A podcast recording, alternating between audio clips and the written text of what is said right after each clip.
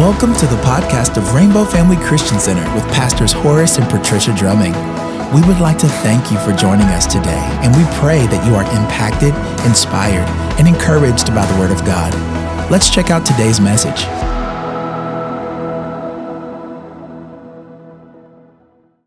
Hallelujah. Hallelujah. Hallelujah. You know, as a pastor, I would that all of you would set your day in motion like that. That each one of you would have a prescribed time in your day that we would sometimes refer to as the word devotion. And where you would say to God, I am devoted to you. I am truly devoted to you. And then use tools like this to just begin to get in worship. Let me tell you something about worship. Worship doesn't mean that the problem is going to go away immediately. But what it does is gets the burden off you. The Bible says when you put on the garment of praise, it lifts this spirit called heaviness. And heaviness is over the earth right now. Yeah. You know, when the Spirit of God moved, it says that earth was void and without any form. And there is a voidness in our nation right now. There's a voidness in our world, and worship has to come on the scene. There were armies that were against nation, and when worship came on the scene, God caused the enemies to literally turn on themselves. When there was worship among God's people and shouts of triumph and victory in Jesus, walls came down.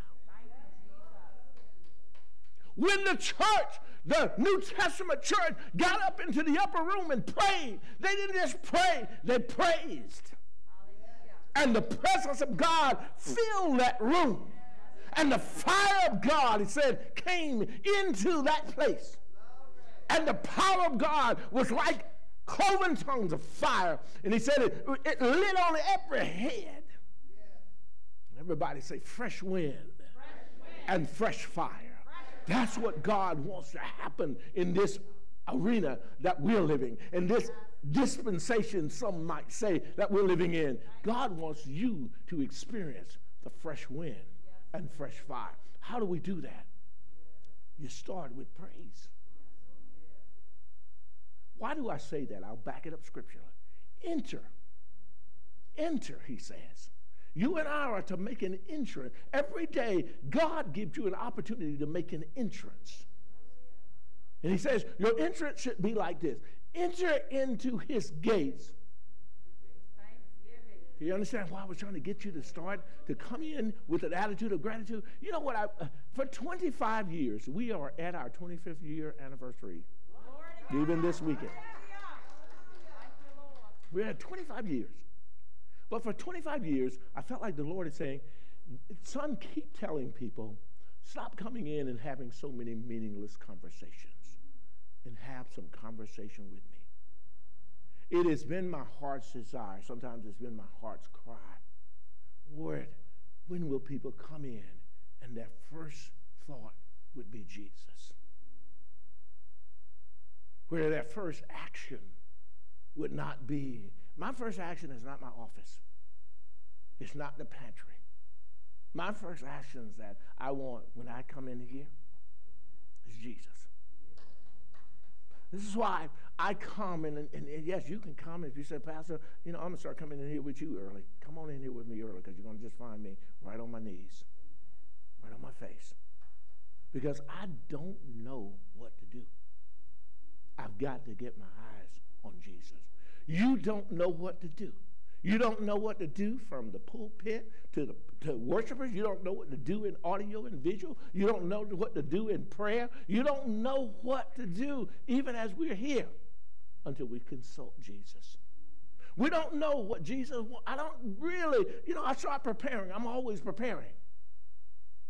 How many of you realize you learned a lot of things in your academic books that it was preparing you for what you need to do, but you don't know what part of that book? How many of you remember having those textbooks like this?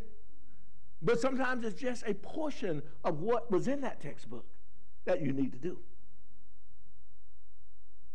And see, each day, God says every day has enough in it that you need to just be focused on what has He got you to do today.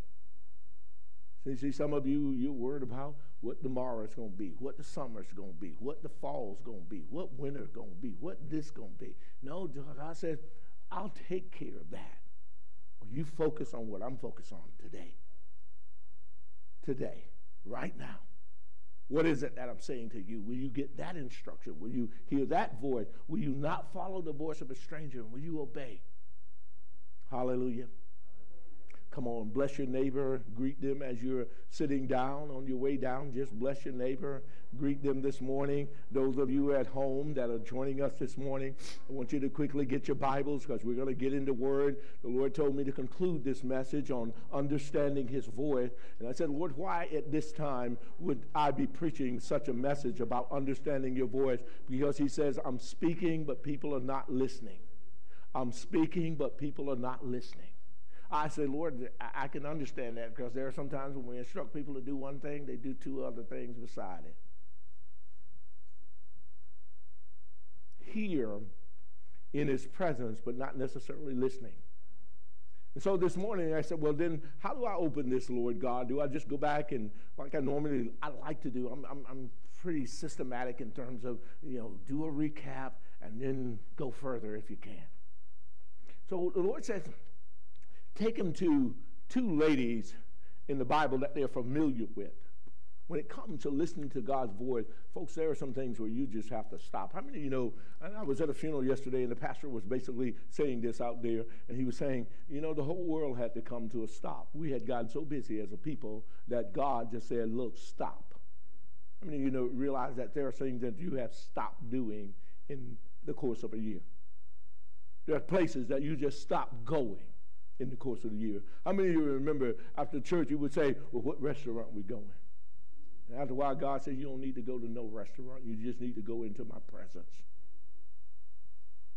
I know what's happening now is that we're shifting back, and God is, is really saying, but they're not understanding. I don't want them to shift back into old familiar ways. There are some familiar spirits that God doesn't want you to become refamiliarized with.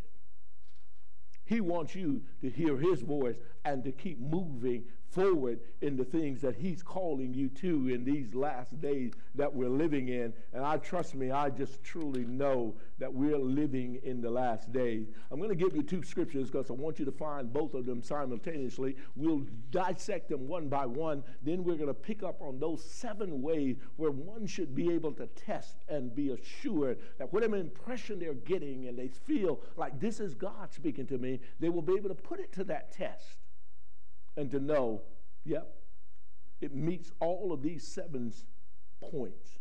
So that's God speaking to me. That's God. We're not wanting to get half of the equation. We, you have to get the whole thing now. Luke chapter 10 is the first scripture that I, I want you to find. Luke chapter 10, and we're going to look at verses 38 through 42 in there. Luke chapter 10, and we're going to find verses 38 through 42.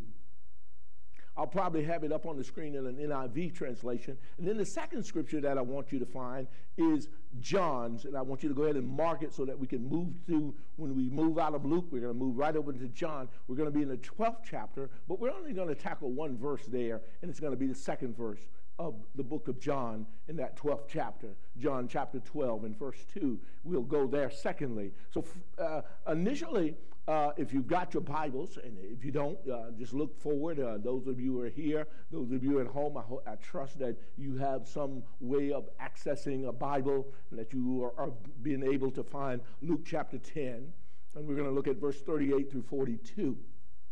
Now, starting at the 38th verse, and Jesus and his disciples were on their way, and he came to a village where a woman named Martha opened her home to him. She had a sister called Mary who sat at the Lord's feet listening to what he said. But Martha was distracted. And I want you to circle that in your Bible. Martha was distracted by all of the preparations that had to be made. She came to him and she asked, Lord, don't you care that my sister has left me to do the work by myself? Tell her to help me. Martha, Martha, the Lord answered, You are worried and upset about many things. You know that there are a lot of people who are worried and upset about many things. But few things are needed. Or indeed, everybody say it with me, only one. Mary has chosen what is better, and it will not be taken away from her. Let's go to John now, chapter 12. Let's look at verse 2, and we'll come back and we're going to move forward from here about understanding the voice of God. I would like for you to read this one with me. Do you mind? John chapter 12, verse 2. Here at dinner, come on, read with me. Here a dinner was given in Jesus' honor. Martha served while Lazarus was among those rending or reclining at the table with him. God is looking for you to come in and recline at the table with him. A lot of people are worried. A lot of people are still stressed. A lot of people are still fearful. A lot of people are still doubtful. A lot of people are still saying, I'm taking precautions. And in some ways, perhaps I'm saying to you, you may be becoming a little careless. Let me say, to you, here's the one thing that you must see in a positive way about Martha. Go back to Luke, uh, at that beginning of, uh, of Luke there in Luke chapter number 10 and verse 38. Where was Jesus? In Martha's home. See, God, I, I believe God's in your home. I believe that those of you at, at home right now watching and viewing, I believe that God's in your home. However, are you listening to God while He's in your home? Do you realize that God's in the home with Martha? But Martha, what did, what did I ask you to circle? Circle? Martha was what? Folks, you can be in your home God can be in your home, and yet you can be what? Distracted. Why? Because we're focused on so many other things. We're stressed out, perhaps, about so many other things. How many of you went to somebody's house and, and, and I mean, you could tell they have put some time in their preparation I mean, they've got all kind of forks and knives and plates and bowls, and, and, and, they got so much stuff on the, as we would say, the serving line, and you realize they have put some time. But did, did do you realize that sometimes you don't need all that? How many ever went to somebody's house and had so much you ate, but boy, you couldn't eat all that. All of that wasn't necessary. Some of you think, oh, I got to go through five courses. You don't need all of that. How many of you know in the summer you don't need all that food? this is for somebody's health. I don't know why God took me there. This is for your health. You don't need all that. I believe that God's trying to help you to go light so that He can lighten the load on some of you. Some of this is wearing your joints out. Some of it is wearing your heart out. Some of this is wearing your arteries out. God, you can tell me when I can stop talking about this. Somebody's just wearing you out, and God is basically saying, you don't realize you are just, you, you, you're overdoing it in areas, but you're, because you're so consumed with this stuff, you are so distracted that you are not in a place where you're hearing God's voice anymore.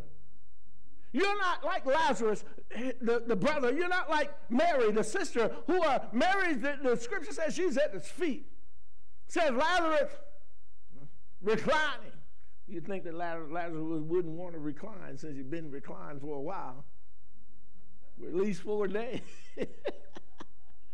but he's reclining now at the table. And what are they doing? Listening. Do you understand the Spirit of God is still saying to us what he said to the churches in the book of Revelation? He who has an ear, we need to be what? Hearing.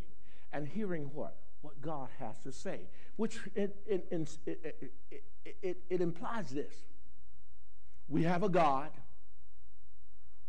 Our, this God that is our God is speaking to us. That this God loves human beings so much that he speaks to human beings. That this God who speaks to human beings has something to say to us. But it's a matter of do I want to hear? Do you realize that there are times when people don't want to hear you? Do you realize that there are people who don't want to hear God right now? Do You realize that there are people that are focused on, I want to do what I want to do, when I want to do it, how I want to do it, where I want to do it, and with whom I want to do it. And they will choose to ignore God. I pray, I desperately pray that you won't be that kind of person that you are choosing to disobey God, you're choosing to ignore God, or you are so busy that you are distracted and do not hear God. And so, this is why this teaching on understanding the voice of God and when God is speaking, will you stop? I, do you realize that he, she came and she basically is asking Jesus, change this setting. Change the direction that you're going, Jesus. So that my sister Mary might start going the direction that I'm going. Folks, this is not about you following mama or papa or your cousins or your best friends or him or her or them or culture, ethnicity. This is about following Jesus. Somebody say, follow Jesus. There's a lot of people not understanding the voice of God and they're just following. Do you know you're following somebody? But the question is, who are you following? And the scripture says, My sheep know what? My voice. And the voice of the stranger, they will not what? Follow. You're following somebody. And it's important that if you are following, that you are following Jesus. And what I'm trying to, and I've attempted to do in the last two weeks, and now, in this conclusion of this third week, is to say, are you following God right now? Are you truly following hard after God? Are your priorities in the right place right now? I mean, you know, when the God talk, talk, starts talking about priorities, he says to us, Seek ye what? The kingdom of God and his righteousness. If I were to say to you, and this is purely a hypothetical uh, way of putting this. If I were to say to you, hypothetically, that in order to get into heaven this morning, God would need you to calculate how much time you spent with Him this week. Everybody over the course of Monday plus Tuesday plus Wednesday, plus Thursday, plus Friday, plus Saturday, and now even up to this point on Sunday morning, if you spent 60 minutes with me, you can enter into heaven. I'm looking out here now and saying, how many of you would be over here how many would be saying, Lord, Lord? How many of your children would be in heaven Or would you be a mom looking out there and saying, I'm in, but my child is out? Because I let them spend hours in video. I let them spend hours on my phone. I let them spend hours in the playground, other activities. But I did not uh, give them or take them into the presence of God for at least one hour. Do you remember Jesus having taken his disciples into a place called the Garden of Gethsemane and reminding them, could you not tarry for just what? One hour? Or did you get to a place all week long from Monday through now Sunday where you got like Martha distracted? I got to take care of this. I got to take care of that. I got to take care of him. I got to take care of her. I got to take care of my job. I got to take care of my yard. I got to take care of. But you didn't take care of what was the priority of heaven.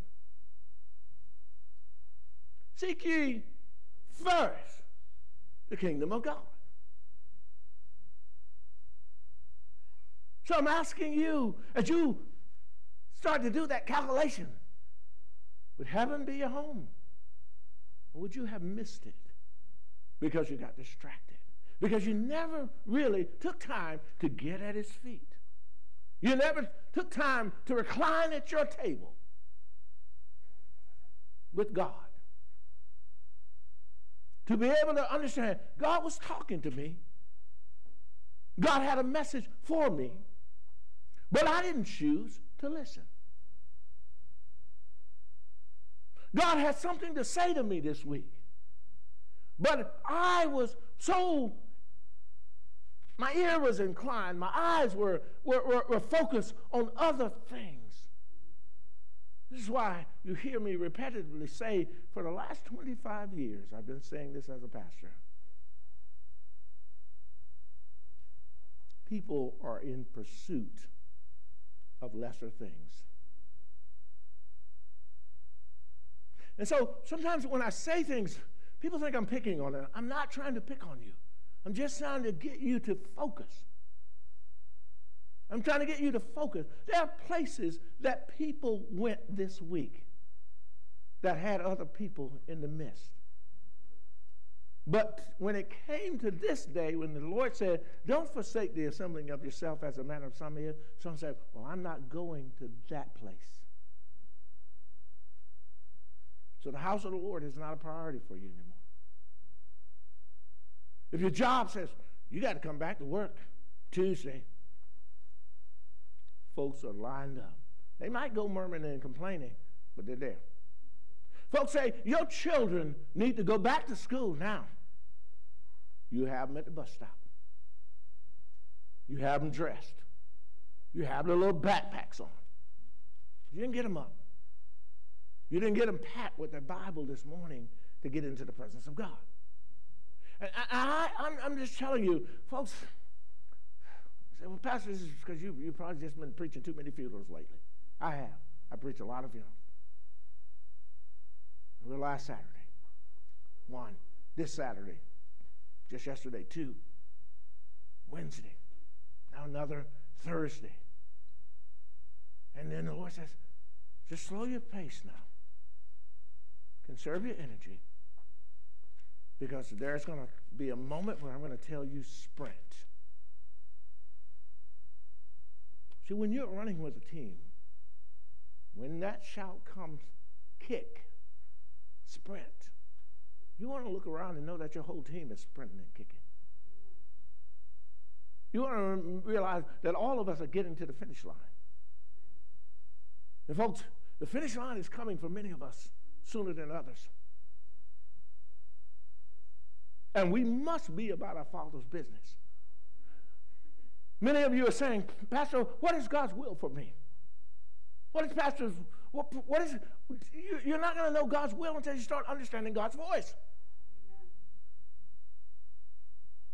I'm not going to be able to orchestrate everything that happens in your life. There are many things that God will not even let me know anything about or other people know about. He's one that talks directly to you. How many of you you're appreciative of time when people don't say what they need to say to you in the public, they pull you aside? God is wanting to pull many of you aside right now and begin to talk to you one on one. God wants you to know He knows your name. He knows everything about you. He knows every pain that you feel. He knows every disappointment that you've had. He knows every struggle that you've gone through, and He wants to talk to you about it. He knows every person that He wants you to encounter. He knows every word that He wants to proceed out of your mouth that will glorify Him, and He wants to talk with you. What he's looking for in your response is, Here am I, Lord. Here am I.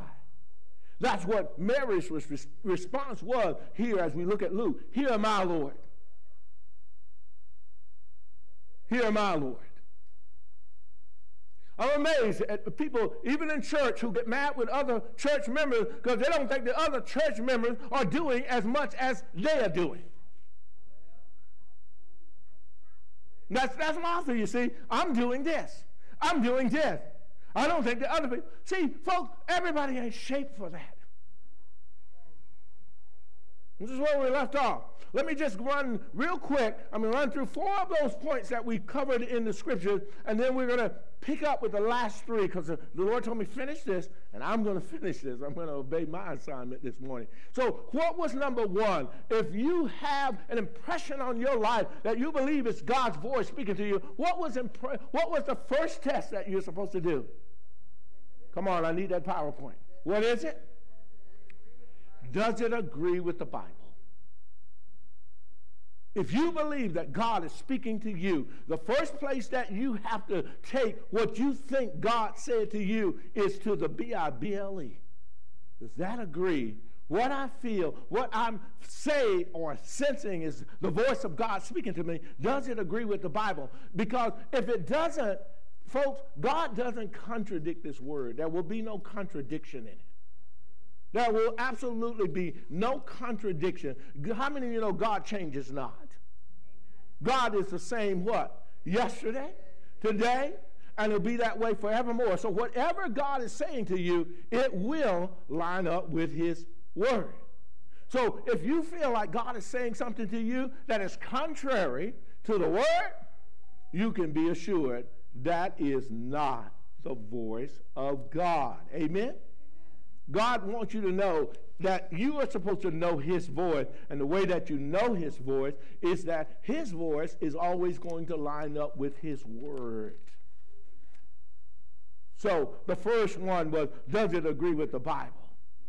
And see, God is never going to say to something to you that will have you disobeying the word or ignoring the word. The Bible says, the steps of a righteous man are what? Ordered by the Lord. So, how does the Lord order our steps? In His Word. Amen. Amen. In His Word. I believe it was a, I can't remember, I, am pretty sure it was a, a, group of women from the Baptist convention. Uh, that made a song that became very popular back in, I would say, the late 80s or early 90s. Order my steps in your word, O Lord. Order my steps in your word. And that's what God does. He orders your steps by his word. The steps that you're taking, the choices that you're making, they're coming according to the word of God. Here's the second test. Remember, I said you just can't go to one and say, well, I got that one. I'll ignore the rest of the six. No, you got to take it all the way through. You got to take it all the way through. And, and, and number two was this. Next slide, please. If I get an impression, does this idea make me more like Christ? I really want all of you to put this in the front of your Bible. Oh, I, I, pray that you would take it and you would write it down. You would take some tape or some glue or uh, you would type it out and that you would put it in the front page of your Bible or on the back cover of your Bible because you say, I want to remember what my pastor told me when it comes to understanding the voice of God. And so when I'm getting these impressions, when I think I need to do this concerning my husband, when, when, if I think I need to do this concerning my wife, if I think I need God telling me to do this concerning my children, if God's telling me to do this concerning my church, I'm going to take it through this test. Is that, is, does that line up with the Bible, this impression that I have? Does that make me more like Christ? And I'm telling you, there's some jacked up stuff that people do that they say God said do. There's some jacked up things that they do even in the body of Christ. There's some jacked up things that I felt like people have done toward me as a pastor. And they said, that was God telling me to do that. God won't tell you to abandon people. God won't tell you to divide people. God won't tell you to cause strife. How many of you know God is not the author of confusion? If it was God speaking, it wouldn't have caused confusion. It wouldn't cause strife. It wouldn't cause hurt. That's what he's trying to get Martha to see. He says, Martha, you're so distracted, you don't understand that you are responding to something that's religious for you. You want everybody to follow you. You want your sister to follow you. You'll probably come back later and say, Can you get Lazarus up? Because I need him to move a few things, slide a few tables around. God says, No, Lazarus is reclined at the table. Mary is sitting at my feet. See, folks, let me put it into you in 2021 language.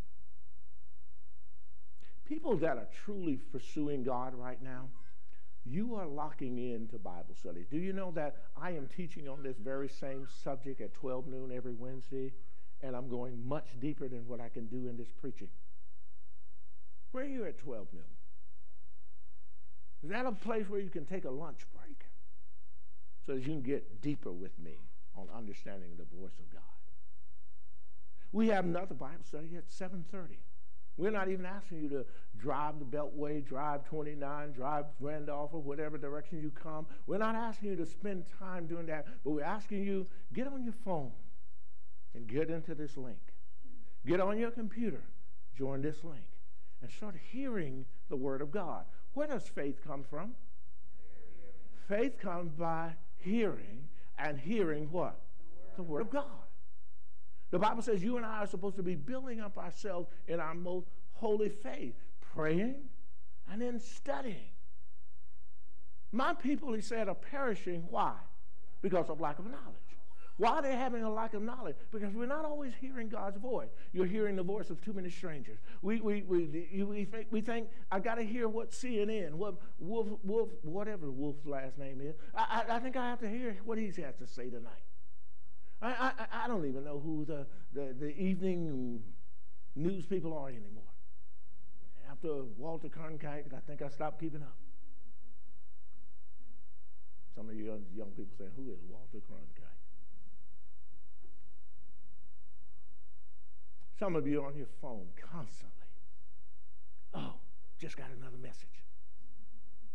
No, just got another Instagram you are instantly hearing something that's going to cause you to be more distracted from what you need to hear from God.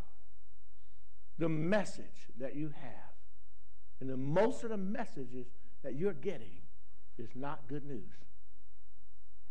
It's not good news. Sometimes I look at my outlook and the number of um, messages that have come in, emails, as they, you all would call them. The other day, I was like, ah, I got 4,776 messages that I got to filter through. Trying to find out, is there anything in these messages that I really actually need to attend to? I mean, you get a lot of junk mail? I don't have one of those junk mail addresses either. I don't have a Gmail. I don't have a Yahoo or any of those things. Ours is all coming through uh, rainbowfamilychristian.org, hoping to filter out all of the stuff. But there's stuff that comes in that is not even relevant.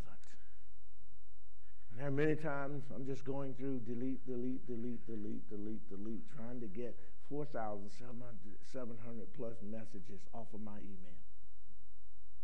You know what? If I try to give attention to everyone, open every one of them up, I will be distracted to, about what God is saying to me. How many of you know that you get a lot of email that is truly junk? How many of you realize that there are times when people are trying to talk to people and trying to share something meaningful with a person, and they say, uh, uh, just a minute. Because their little phone went bing, ting, whatever that little notification was. And you, it's not God trying to notify you. You might not want to be distracted like Mary, so distracted that she can't really hear the voice of God. When you're hearing God's voice, whatever He's speaking to you, it's going to make you more and more like Him. Let's go to the third of those slides, uh, if you would. Here's the third thing that you're supposed to be putting to the test. Read it with me. Does my church family confirming. And then this is what I said to, about that. I said, all of you, every one of you, if you become a member of Rainbow Family Christian Center, here's one of the expectations of Pastor Horace Drumming for you, is that you get in a small group that you join a home cell, that you are a part of a small group, because these are others that God is putting in your life to help confirm some of this that you feel is an impression from God. And folks, I'm telling you, home cells will have people in them that are young and people that are more mature. When I say young, I'm not talking about your age. I'm talking about being maybe young in Christ. The Bible calls it being babes in Christ. And then there are those that are going to be in those home cells that are mature. The Bible says they're on the meat of God's word. And so they're going to be loving, they're going to be kind, they're going to be tenderhearted, but they're going to help you to stay on that straight and narrow path. And, and, and you should be able to say, I feel like God's speaking to me about this. And that person will smile with you and hear what you've got to say, but they're going to take you back to the B I B L E. And to help you to know, this is how God speaks to us. This is how God is speaking to you, and that can't be God. Or, yes, that is God. And see, if you feel like God is speaking to you and you can't say nothing to nobody, that is not God. That is not God. My wife is, she tickles me. I, I don't generally say any comment back when she's doing, if she's watching a movie and people are doing something, you know how that is. A voice is calling them and they're just like, you know that don't sound like your husband. What you doing? Getting up out of bed. And you, you should be locking your door and calling 911. You should be getting on your knees and calling Jesus. You know that's not, you just know that wasn't. So you don't you don't try to hide from others. What you say is the voice of God because the Bible says your church really is that place that will help to, as it were, affirm his word for you. Go to Ephesians chapter 3. I feel like I, I need to stop here for just a moment. Ephesians chapter 3 and verse number 10. And, and, and, so that you can you can get that. You don't have to change the slide. I want them to find it in their own Bibles. Ephesians chapter 3 and verse number 10. Everyone go there. Uh, if you don't know where Ephesians is, please go to your table of contents in the front of your Bible and then find that book. This is a, a book uh, in the book in the Bible that's written to the uh, believers at uh, area called Ephesus. Ephesus is no longer one of those places that you'll find on the map anymore because the name has been changed. You know it as modern day Turkey now. You know it as Turkey, the country of Turkey. That's Ephesus. I've been there, traveled there, looked at um, what we call ruins that, uh, or, or uh, archaeological finds that help us establish that the church was there, just like Paul said it was there. And so here's what Paul says to the church in Ephesus, chapter 3 now, uh, and I want you to find verse number 10. verse number 10. to the intent that now unto the principalities and powers in heavenly places might be known by what? The church. Everybody say the church. Say it again, the church. The church helps you to know the manifold wisdom of God. There are grandmothers in here who could tell you some things if you would just submit. There are some grandfathers in here that if you would just sit down. See, sometimes young people, um, I guess I'm speaking to you in regard to this, you think we are older than dirt and that we don't know nothing. You, you think that we have uh, Ecclesiastes, I used this as a text in a, in a funeral yesterday. How many of you know there's nothing new under the sun? Ecclesiastes 3 says there's nothing new under the sun. The fabric that you wear, it ain't new. The style that you're wearing, it ain't new. The hairstyles you're wearing, it ain't new. The colors that you put in your hair, they ain't new. I look at some of the suits that you young men call straight leg, and we used to call them high waters. Ain't nothing new. I was going through my father's pictures, looking at him, looking at his brother. They had them all. Little short, tight suits. And I was like, little, little, I don't like a suit that stands up over my butt. You understand what I'm saying? The suits are all cut up here and tight. Like, I can't wear that. Don't even be taking. Miss Pat be sending me pictures of suits, and I'm like, girl, please, I ain't wearing that. Sometimes I'll text back to her, did you fall and bump your head? She'd be messing with me and Mr. Barry with some of that. Girl, that's an outfit. That, that, that's a clown suit. That ain't no suit. But nothing new under the sun. I look, look, all you have to do is, I, I would say, go back to the Motown days. I'm not asking you to go back into worldly. But I'm saying, look at the groups like the Temptations and the Four Tops and look at the little suits they were wearing. Same little suits that y'all buy now. And thinking, oh, it's so new. Oh, this is coming out of London, man. Ain't nothing new. Ladies, all the little styles that you have, they've been in, they've been out, they everything that comes around is just gonna go around. And so God is trying to tell you there's nothing new under the sun. And see, this is my conclusion with people when I read the book of uh, Ecclesiastes. I tell them the book of Ecclesiastes, Solomon writing it, gets you into this mindset of repetitiveness where you actually want to quit reading it because it keeps saying vanity Remember? Vanity, vanity, vanity, vanity. And he's really telling us we live life and don't realize that we're living life and all of this stuff is just vain that we're going through. I gotta have this kind of sneaker. I gotta have this. Man, your children are gonna put pressures on you in a couple of weeks, parents. Because they're going back to school. And they're gonna tell you, Daniel, what kind of shoes do you want, Daniel? what kind of shoes do you want, Daniel? Sneakers. What kind of sneakers, Daniel? Jordan. Jordan. Daniel, I'll have to tell you the story of Stephon Marbury and Michael Jordan. You don't even know who Stephon Marbury is, do you? He was a great guard. Played with the New Jersey, what is now the New Jersey Nets. Stephon Marbury and Michael Jordan were having this conversation, and Stephon Marbury told Michael Jordan, Michael, too many people, too many kids are killing each other over shoes. How many of you remember that era? And then it got to the point where kids were throwing the sneakers up on the telephone wire because it was in memorial of somebody who had been killed over a set of sneakers. And so Stephon Marbury said, Michael, let's put a little pressure on Nike because they're not paying very much to have these Jordans. How much you think your Jordans are going to cost? I'm, I'm, not picking on you, Doc.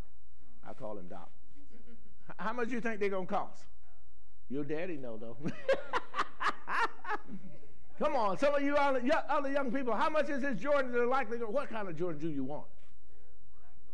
He says, so, so, they just need to be black. He's what? Uh-huh. Uh, Sister Jackie, how much did those Jordans cost you? It's a gift, Pastor. Oh, it was a gift, sir. I didn't, spend, I didn't spend it out of my wallet. But how much do you think that gift cost? How, how, uh, Nakia said, I got two sons and they put the pressure on me too. How much did that cost? $150. $150.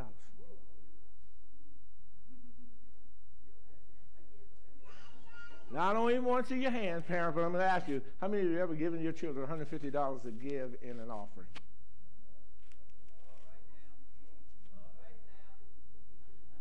How many of you even would consider giving your children $150? Put, in the, put this honey in the offering plate. You look in your purse. Can I find a quarter? Oh, I can't find a quarter. I got nickels. That nickel looked like a quarter. Here, take this. Put this in.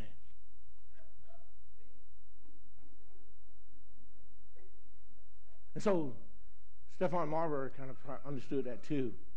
This is probably too much. Pat and I certainly understood it because we were living in Korea at the time. We were realizing that people were making only $10 a week, working 12 hours a day, assembling your Nike, your Reeboks. Stephon Marbury did ink a contract with the same company. But it wasn't going to have, you all have this little, it's iconic. I, I, I, can't do it, but you know what I'm talking about. It's Michael starting from the free throw line and going to dunk the ball. This was a slam dunk contest at an NBA All Star game. That, that iconic little thing, that little iconic mark was now put on to the shoe. And it's, I mean, then you have this Greek mythology sign on the side. Most of you parents don't even know it's Greek mythology that you got your house full of. But we don't take time to help our children to understand these things. And so Stephon Marbury, not even a Christian, realizing we need to do something different. We actually need to do something different. So they created a shoe, the Marbury and the Jordan. How do I know it? Doc, Daniel, I went to the factory. The shoes come off of the same assembly line. They come down, same piece of rubber, same print, same bottom. One goes to the left, one goes to the right. One doesn't have all these little symbols on it. One, they put the symbols on the side, iconic symbol on it. One cost $20. The other now costs $100, $200 or more, 300 Who's the fool? You take the shoes, same shoe, came off the same assembly line, put one beside, other beside, and say to the kid, here, which one do you want? Which one would you take, Doc? He said, I'm taking the one on the right because it's got symbols on it. See, folks, the Bible says the love of money is the root of all the evil that happens. All of the death that was happening is because people love money. They weren't trying to help the people who were in the factories working to have a better life. They weren't trying to help their consumer and the client who was buying this to have a better life. But we, this is why Christian education is so valuable. This is why sometimes I, I, I was an advocate. Yeah, I think all kids need to be in uniforms because they, they don't bully each other. They don't compare each other. They don't minimize each other. They don't criticize each other. In the military, that's what it's all about. That's why we call it the uniform. Do you notice that all military people look alike? Haircuts are alike. Shoes are alike some shinier than the others, but uniformity. Because they're saying we're all one. All one. And that's all the scripture is trying to tell us. We're all one. And see, it takes your church to help you to realize there's, there, there's no big eyes and little U's. A strong, mature church helps all of its members to realize every one of you are valuable. Say, I'm valuable. I'm valuable. Say it again, I'm valuable. I'm valuable. Say it again. I'm valuable. Let's go to the fourth slide because that'll help us to even uh, to, to ensure it more that you're valuable. So we're trying to test. Is that God speaking to me? We says we're going to our Bible.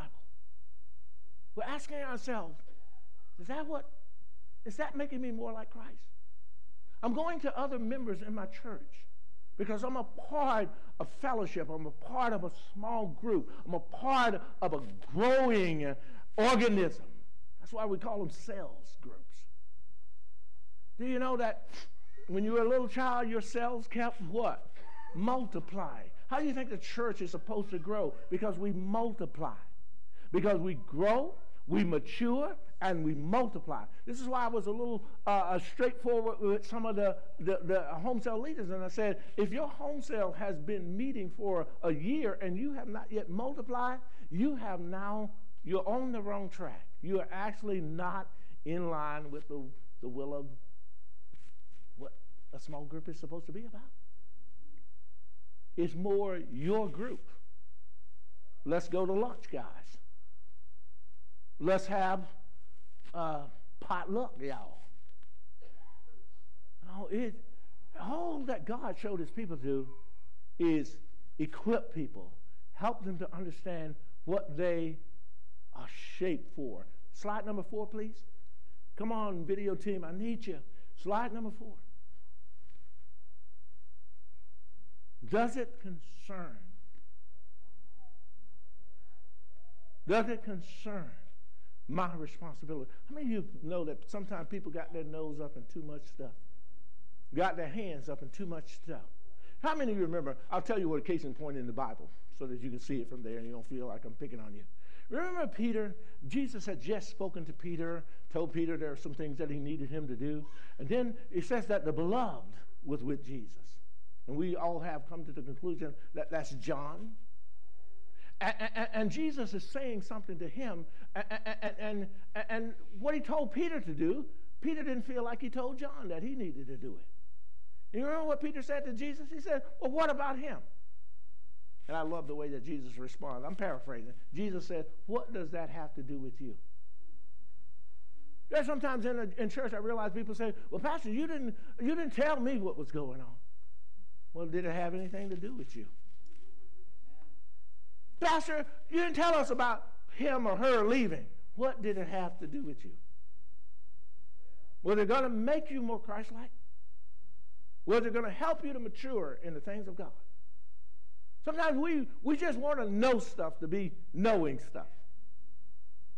It's not for the advancement of the kingdom. And so when is God, or you believe, it, it, it's, you know, I'm telling you, it's one of the most reckless terms that I think has been in the body of Christ for a long time. The Lord told me to tell you.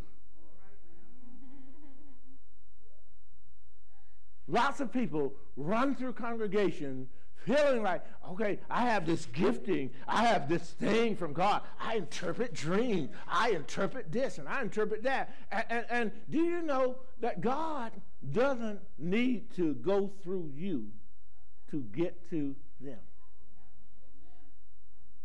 Everybody say, God, can speak, straight, to, me.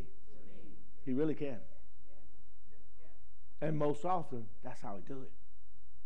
It's sometimes we become knuckleheads, and then God said, Well, I'm going to use this person to help them to see. And they're being a knucklehead right now. But God wants to speak directly to you. He doesn't need a middleman. He really wants to speak right to you. He calls people like myself to speak and be preachers and to equip, to teach, and to prepare people. But when it comes to something that he wants you to do, God wants to speak directly to you. And so, when you believe that God is, you know, God told me to tell you, you might want to check that out and see is that God or is that just you wanting to make yourself look spiritual? I've heard people tell some people to do something that I was like, what in the world? Terry Bell? What in the world? I remember one person telling a child, when it comes to hearing God, you're going to have to hear me over your parents. It's like, Pastor ain't teaching none of that foolishness. Where did you get that? Why would you tell somebody that? God is never going to speak like that. Look, I bring into account that yes, God will use other people speaking to your life, but it's generally because you have not responded to his voice. How many remember when we started this teaching, I used the, the, the, the example of Samuel. Remember Samuel, the little boy? Getting up and saying, You call me? And Eli saying to him, Go back and lay down. And then on the third occasion, Eli speaks to Samuel and he said, understanding that it was the Lord speaking to the child, he said, To say to the Lord, Here am I. So God did need to use a person, but it concerned him. It concerned Eli. God wanted to use Eli in that matter. God told me to tell you. Most of that has almost ruined the church. I can't tell you how many times I've tried to, to help get people back on the right track because somebody said, The Lord said for me to tell you this. I remember a child that we had, and Pat and I were helping this child, and somebody told the child, You need to move out of your family's house, and you need to burn all your stuff. That was not the Lord. I remember my grandmother on my dad's side got tied up in something that we now know was pretty much cultish. Because she was going to this place and people were telling her she needed to get this powder. She wanted her sons to, to be saved, and her sons were acting the fool. You know what I'm talking about. And they said, Well, you just get this and you sprinkle it in their shoes. Folks, that is nothing but witchcraft. And some of y'all in this stuff. Some of y'all still letting people read your palms. All you need to do is get you some, what is that stuff we be putting on our hands? Some sanitizer and just clean your palms. and stop having people read your palms. That's foolishness, folks. This is foolishness. That's witchcraft. That's contrary to the word of God. Some of you are looking and saying, I need to know my astrological sign. God says that's necromancer. That's sin. That, that, that's contrary to the Word of God. And there are people who are church people. You are still wearing stuff. You're still talking and asking people, what's your sign? Oh, I'm Aquarius. You ain't no Aquarius. You're not even an aquarium. Yeah, but come on. Get out of that foolishness. That's, that's, they're going to read the stars. You might just want to look at the stars, but ain't nobody reading even foolish people at Christmas talking about, we're going to sell you a star. How many of you remember a pet rock? there are people who went out and bought rocks, call it a pet. Oh, this is your pet. You know, sick rock. the guy who came up with the crazy idea made a million dollars, though. A million dollars worth of fools. A million dollars worth of fools. God doesn't want us to be foolish. Amen. But one of the things that God doesn't want us to be is in gossip. God doesn't want us to be saying God said and God didn't say. So God will only involve you in something if it concerns you. Even there are times when God needs to speak to my wife and it doesn't concern me, he speaks directly to her concerning that matter. He doesn't have to go through me to speak to her. He didn't have to go through her and let me just say that for all of you who feel like y'all need to go through Miss Pat to get to me. That ain't going to change what God has said to me. I love her. I'll hear what she say. She'll convey that message, but folks, God's not working that kind of way. He's generally speaking directly to me. And he'll speak directly to you. Here's the, the next one, if you'll put the next slide up, and I, I want to try to finish this and let you go home if I get an impression of, I believe it's from God, it's going to be consistent with how God has shaped me. You remember I said I use that as an acronym? S stands for what? Spiritual gifts. God has given every one of us spiritual gift. H stands for what? Heart. God will give you a heart for it, a passion for it, something that drives you, motivates you because you you got God's heart on that matter. A is for what? Abilities. Whatever God's calling you to do and, and, and, and, asking you to do, He's going to give you the ability to do it. My God shall supply what? All of your need according to what? His riches in glory by Christ Jesus. He's going to give you the ability to do it. What is the P for? Your personality. Your personality is like no other person's personality. And God is going to give you the personality to get what you need to get done. And then E is what? The experiences. There are many experiences that you've had in this life that God will use those experiences to help other people. He will use that. Everything that you've gone through in your life, God can use it. How many of you know you may have played in the clubs, you may have sang in the clubs, you may have danced, but God just wants to take that and sanctify it so you can use it for, for what it was actually intended for, for His glory. Some of you are very dramatic. You are entertainers, man. You cause people to laugh. How many of you know people that they just, I mean, they just, they just cause people to laugh? You really need to use that gifting in the body of Christ. You need to be a part of drama teams. You need to be a part of stage plays. You need to be a part of helping to bring the gospel alive to people. Amen. You're shaped for it. That's your shape. And everything that you're shaped for, people can automatically tell it. How many of you know what this is shaped for? You can see it. See, people can see, spiritually speaking, people can see your shape. You know, if you don't like children and you're trying to work in children's church, Lord, have mercy. The children are miserable. You are miserable. The people working around you are miserable because you weren't shaped for that. And that's okay. But you are, say, I am, say, I am shaped for something of value and worth in the body of Christ and in my local church. You really are. No church member should be a member of a church and be spiritually unemployed. You need to be involved in an area of contribution. Now, I'm not saying that everything that you can contribute to is already in place in the church. Some of you, God sent you because it wasn't here. And you have that. And it was supposed to be added to the church so that the church would what? Be able to be stronger and hearing god's voice and responding to the will of god. Some of you are called to prayer. You do that. Some of you are called to sing. How many of you know some of you are not called to sing? I mean you may like to sing but the problem is people don't like your singing. But pastor the lord said make a joyful noise. He wasn't saying in the choir,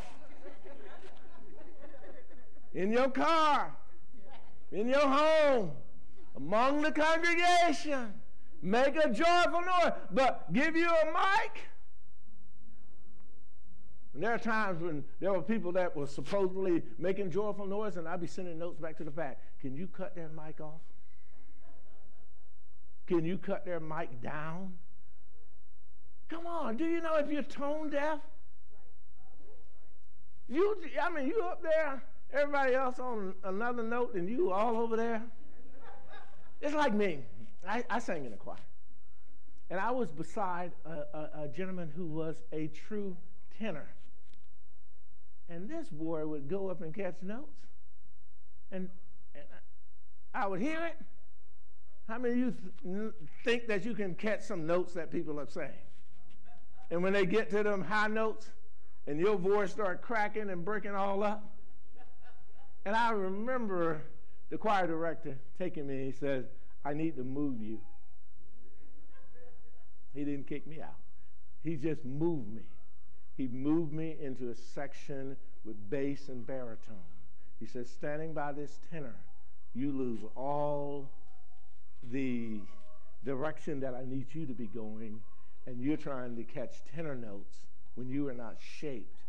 My vocal cords were not shaped to do tenor notes. Even when I'm in the shower, still trying to get a tenor note. I scare myself. Woo, that sounds really bad. How many of you, you know, put your little earbuds and you don't even hear yourself singing and you be out there and you be saying, man, what is he listening to? Because that can't sound that bad. I remember I was on a cruise ship waiting one time, and I had my little earbuds in, and I got to singing. I didn't know how loud I was singing, and my wife looked at me and nudged me hard. honey, honey, please. Honey, please. You got to know what you're shaped for. I don't want to spend too much time there, but you understand where I'm coming from. Let's go to number five, number six, and number seven. I'm going to follow in succession. Um, number five, if I go back to number five, did I do number five? Oh, thank you. Number six is this Is it convicting rather than condemning? Whatever God is going to speak to your heart, folks, it's going to convict you perhaps, but it's never going to condemn you. If you feel like God is speaking to you, he says, That was God speaking to me, but man, I, I feel so bad. I feel worthless. That's not God. If you're feeling worthless, how many of you the scripture that says, I think it's Romans 8 and 1, isn't it? It says, For there now there is what? No condemnation for those who are in Christ Jesus. Anything that God speaks to you is not going to begin to condemn it. It's not going to condemn you. It's not going to condemn others. There are a lot of times when people say, the Lord told me, but it's condemning. It's, it's condemning another person. Whatever God speaks to you is not going to condemn. God is always, anything that God's conviction, this is the difference between con- conviction and condemning. Conviction simply is God saying, You're doing something wrong, and I want you to change. You're doing something wrong, and I want you to change. Condemnation says you are doing something wrong and you're never going to get it right.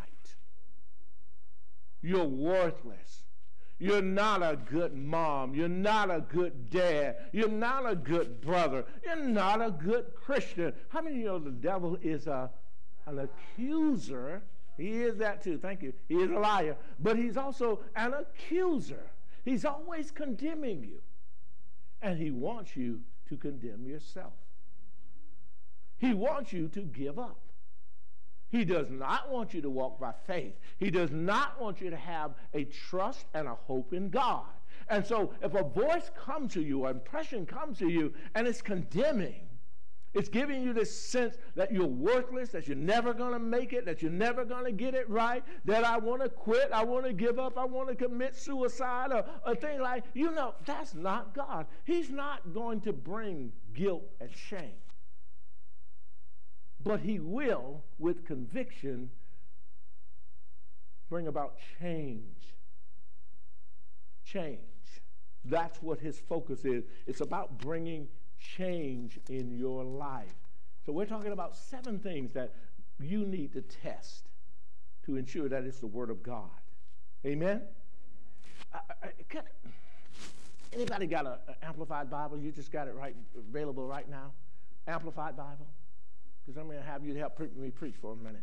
Even if you could find it back there for me, Maui, amplify. Revelation 3.19, I think this will help you uh, in what I'm saying right now about conviction versus condemnation. And I, would like to see it in the Amplified Bible. There are certain things that I just make a whole lot sense to me, better sense to me from an Amplified. It just gives me more words to be able to put this into an understandable type of uh, way uh, uh, of being able to take action on it. So, in uh, anybody got your phone? You got you got that ability to flip over to different translation? Uh, come real quick, bring that to me. Revelations 3.19. I, have got a uh, King James Version here with me, and so I didn't want to read it from that, but I do want to read it from the Amplified Version, Revelation 3.19. Thank you. You read it for me, sister. I'm to give you the. Those whom I dearly and tenderly love, I rebuke and discipline, showing them their faults and instructing them So be enthusiastic and repent. Change your inner self, your old way of thinking, your sinful behavior. Seek God's will. What does he say? I, what he's doing in your life, and thank you guys for finding that real quick, because you can see it and I can expound on it from there. Those, what does God do? Those whom I what? Ideally and tenderly love. Say, God loves me. So, people that he dearly and tenderly loves, what does he do? I tell their faults. That doesn't seem nice, does it? I told them their faults. Parents, you do this all the time. And that doesn't make you bad parents. You're telling your children their fault. Now, it's not the only thing that you should be telling your children. You should be telling them how much you love them. But because you love them, you will tell them their faults. Do you know? How many of you remember the commercial that used to be? It says, Good friends don't let good friends drive drunk. Uh, or people who love you also tell you some of the things that you don't see. They tell you your faults. People who don't care a thing about you can let you keep messing up and will never tell you. There are oftentimes, uh, Elder Felix in here, you know, sometimes I get dressed in a hurry. I don't know that my collar is up. I, I, I don't know that this is out of order. I don't know that my tie is crooked. Elder Felix is one of those people that'll just come up and start turning down the collar.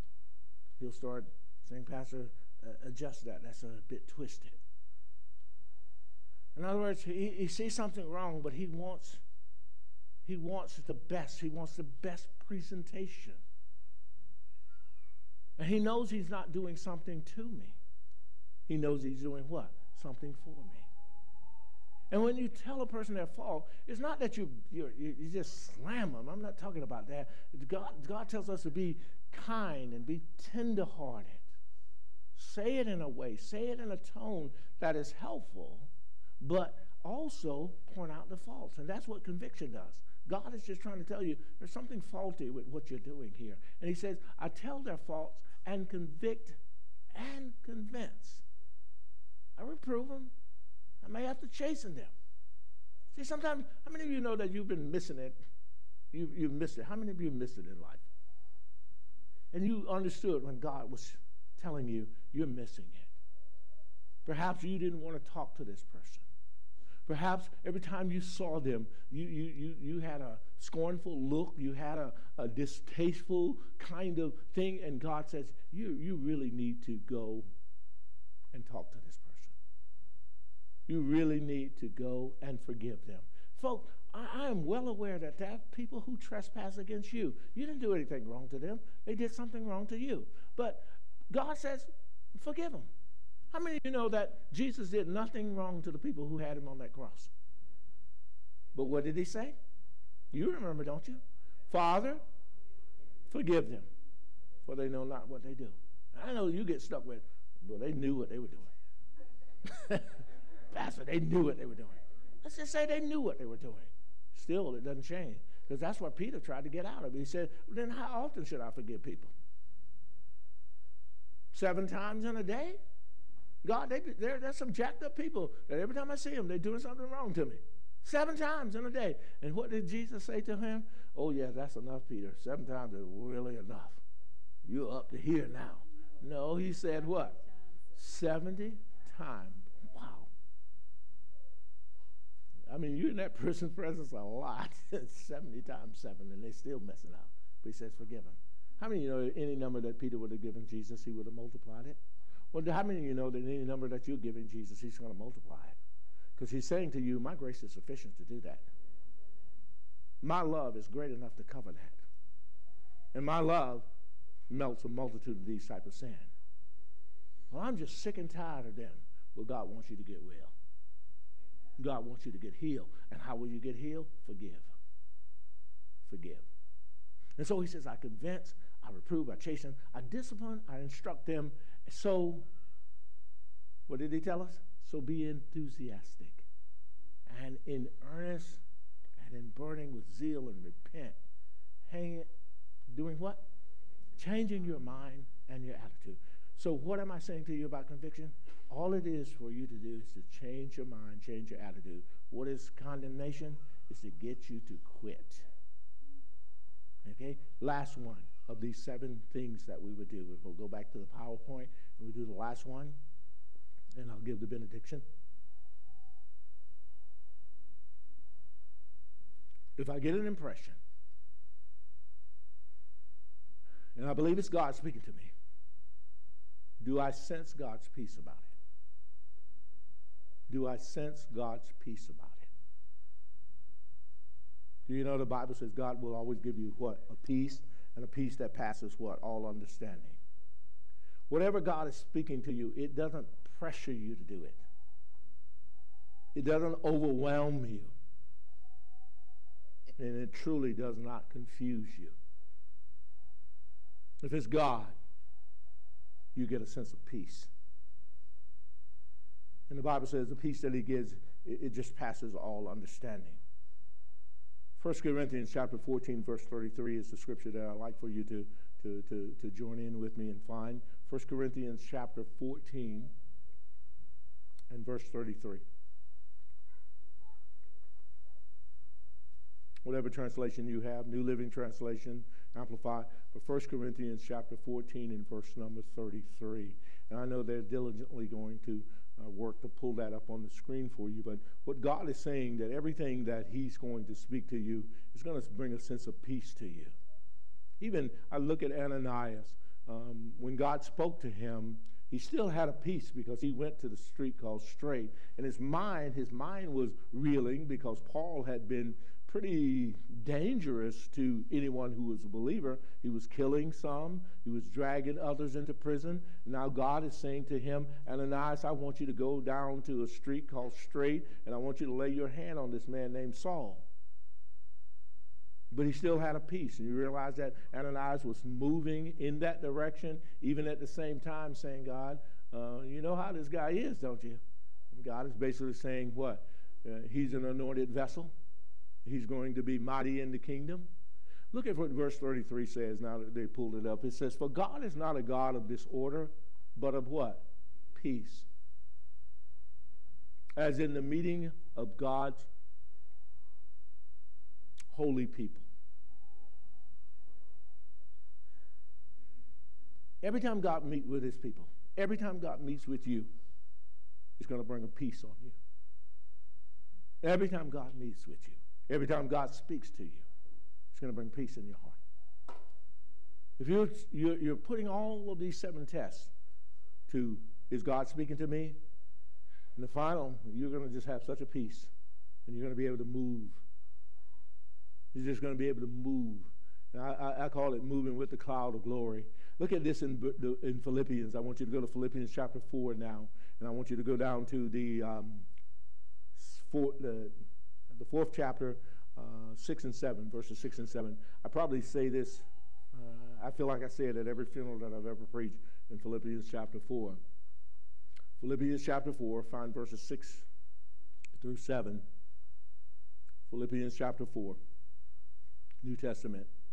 And we want to look at verse 6 through 7. I want to try to conclude this for you about understanding the voice of God. And just to get you ahead in that, the final scripture will be from the book of Proverbs, chapter 22 and verse 17. Proverbs 22 and 17. But the first is from Philippians chapter 4. And we're going to look at verse 6 and 7. And reading, it says, This is where peace come in. Be anxious for nothing, but in everything by prayer and supplication with all thanksgiving, let your requests be made known to God. Next verse, please.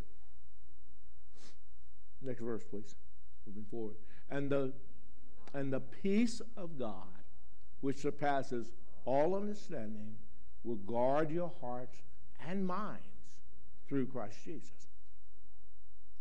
Everything that God's going to speak to you, I mean, your mind, you, are not going to be restless. You're not going to be anxious. You're not going to be in a hurry. It's like what I like when Lester um, Sumrall would say, you know, God spoke to him about ministry. He says, um, I took my time to let God put layer upon layer upon layer in place. And then I stepped out. Most people, when they feel like they've hurt God, they think they it's boom. How many of you know that God shows you a thing from the end before the beginning? How many of you know that this building that you're sitting, you're sitting in, God showed somebody that before it was ever a foundation dug? And they came up with what? An architectural plan. And then from that architectural plan, a multitude of people had to be involved. You had to do have people who would excavate the ground. You had people who would uh, pour mortar and lay bricks.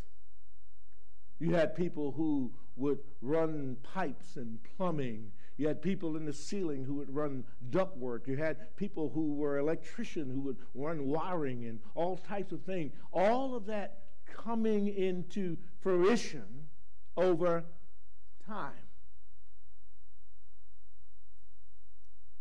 See, when we don't let God do what He's doing in our lives and brings us about a peace in it, your heart and your mind can get so. How many of you have, have a, the expression in the military used to have years ago? It's like, I'm running around with my head on fire. Anybody know what I'm talking about in a job? I mean, everything's coming at you. We, we call it multitasking. I call it you're in overload. And there are a lot of people today, you're in overload because you're really not letting God order your steps. And everything that God's going to do, He's going to order your steps and He's going to give you a peace about it. You're not going to be worried. You're not going to be anxious. So I would, if you didn't get all seven, that you come back, you sit down with me, get all seven. Because this is something that I want every one of you as believers in this church to have in the front of your Bible. I want you to just have a nice little type list of these seven things. Because in the era that we're living in, folks, we all need to understand what God is saying. Some of you, God is trying to get you to call people now. Folks, I, I, I don't, it's not that I don't have compassion or empathy for you, but sometimes I feel like saying to people too late because they'll say, well, you know, God told me to call this person. Well, they're dead now. Why didn't you?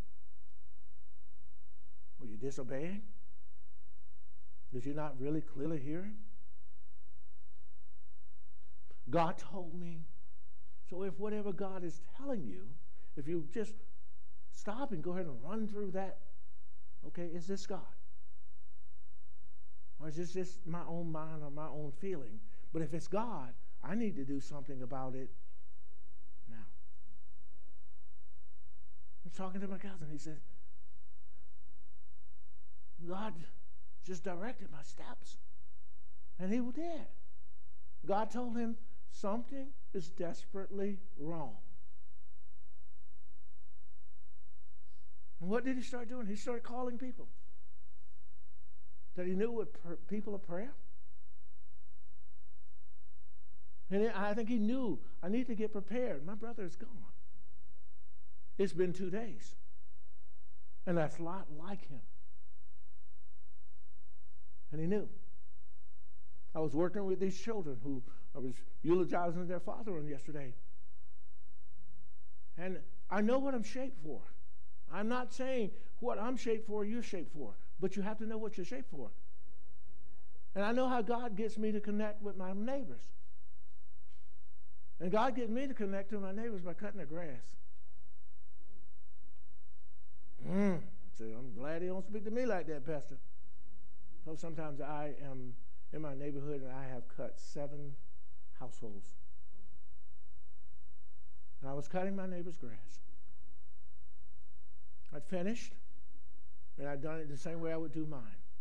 It's a lawnmower, it's an edger, it's a weed whacker. Everything is precise, sharp.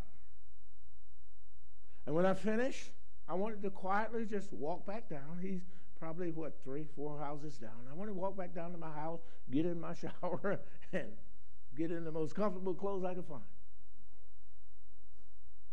But he would come to the door, oxygen, tube in his nose, trying to say thank you.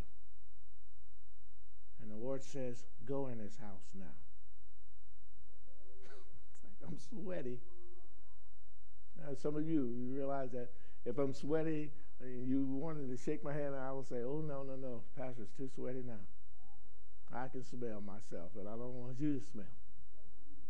But on that day, God says, Go in his house pushed my mower up onto the grass. I laid down my big blower. I have one of those blowers that you put on your back and makes a lot of noise. I put my little weed whacker down, all the little fuel that I'd taken down with me. And I went in his house. I said, Jerry, his name is Jerry, give me a, a bottle of water. And we sat at his table. Lord said, ask him about his soul. And I began to talk to him. See, God will let you know when people are ready to be saved. There are many different ways of witnessing to people. Sometimes, yes, it's, it's perhaps a, uh, as we would say, an invasion on a particular geographic area, but most of the time it's one on one, I believe. It's one on one where you're hearing God's voice and say, Go talk to this person. And I went in his house, and half hour later, I knew that I knew that he now had a right relationship with Jesus because he told me all about why he hadn't been to church in 30 years. What he was hurting over. What he had disconnected himself from. And we connected back to Christ. Cried a little bit. He cried a little bit. I got my stuff and went back home. I took the shower, cried some more. And it was no surprise when his daughter called me and said, Daddy's gone home. Because on that same day, God said to me, walking back to my house, it will not be long, and you will need to help his children. And my assignment is to help them not just to do the funeral, it's to help them to know Jesus Christ. Some of us, we miss it. We just think it's about going to a funeral. It's not about going to a funeral. it's about what you're supposed to do with the living the day after the funeral, the week after the funeral, the month after the funeral. Because you cannot go to him. I mean, they will not, as David said, they will not return to us, but we will be able to go to them. You need to be very tuned in to the voice of God right now. Some of you, these moments are coming for you soon. I don't mean that you're dying. I mean that there's somebody around you, somebody that you know, a friend, a coworker, a neighbor. You know, time is flying and people are dying. And folks, there's no age limit on this. There are going to be some that are young, there are some that are going to be, but God is saying, now is the time to get people into the kingdom of God. Everybody say Noah. Noah. Say it again, Noah. Noah. Say it one more time, Noah. Noah. And I'm asking you to say that word Noah because I want it to spark a picture in your mind. Because what Noah was doing was telling people with urgency come in. Come in. A flood's coming. Who'd ever heard of COVID before a year or so ago? And some of you say, well, I, have read it in my history books back in 1912, 1918 uh, area, area of time. I certainly had heard the term COVID, but I hadn't focused on it. And God says, but I want you and all these other ministers to know trying to get you guys to a place where you come in unity, where you come and pray, and I could have told you everything that you needed to do before it ever came in like a flood. And you could have raised up a standard. I'm telling you, I repented. Because God says, I'm speaking, but it seems like nobody's listening. So I want you to know as we close the service, God's speaking. Please start listening. I introduce the story or the parable of Mary and Martha because why is it that we're probably not listening? He's in our homes, He's in your heart. But perhaps you're distracted. And that's why the scripture says a person, and Christians, Christians as well, you have to lay aside every weight and every sin that does so easily beset you so that you can run this race, so that you can hear. He who has an ear, let him what? Hear. And hear what? What the Spirit of God is saying. I believe the Spirit of God is saying something to us about the fall. And I know you've heard in the, the world news, folks, we might be going back to lockdowns. We get the pleasure of talking to people in other countries quite frequently. And talking with friends in Israel, they're saying we're very concerned. Because, yes, most of our nation had been vac- vaccinated and the variant came. And we started to see people who were even vaccinated dying. Folks, I'm not saying to you, and uh, let me just say this. Yes, when I preach, I don't have a mask on, but I'm encouraging you, still wear your mask. I'm encouraging you, still have some sense of this is not over, but have the confidence of knowing that it is a weapon that has been formed, but it won't prosper. But in doing so, I am not going to give any place to the devil. So I am going to hold my children close to me. I am going to ensure that we are not giving an opening to the devil. I am going to and when I can, observe some distances. But at the same time, I'm not going to live in fear. I'm going to continue to walk by faith and not by sight because I, I believe I'll hear God. I, God will warn me of danger. God will, how many of you know the 23rd Psalm? And I love this preacher yesterday, he put it so eloquently so eloquently that maybe I will close with it myself. And here's how he shared with us on yesterday, and I don't remember his name, so I, I, I, I wanted to give him credit, but I just don't remember his name. But he's a pastor of a church called Berean Baptist Church. But he says this he, he says there, there was this um, Harvard scholar and an old man. And both of them were asked to recite the 23rd Psalm. He says the Harvard scholar got up first. And with all the enunciation, the proper pronunciation, the proper pauses for every comma was. And he recited the 23rd Psalm. And when he had finished reciting the 23rd Psalm, People applauded. Very well done. Very well spoken. And the old gentleman got up. Not all of the, the enunciation correct, some broken grammar. And he began the Lord is my shepherd. I shall not want. And as he began to speak, reciting the 23rd Psalm, there wasn't a dry eye in the house. People began to cry. People began to lift their hands, shake their heads.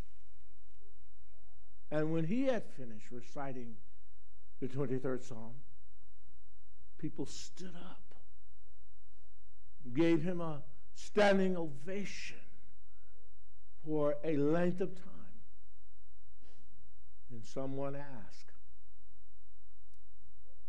Why is it that when the Harvard or Ivy League graduates spoke with proper diction, proper enunciation of every word, and all he got was a hand clap. And when this old man spoke and broken diction, not always pronouncing every word correctly, that tears flowed down people's eyes and people stood up. And someone said, he said to the young man who asked the question, Well, the Ivy League knew the 23rd Psalm, but the old man knew the shepherd.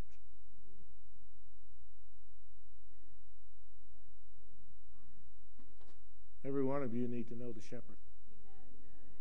Every one of us need to know the shepherd. Every one of us need to know the good shepherd's voice. He's leading us. He's guiding us, and he's certainly speaking to us.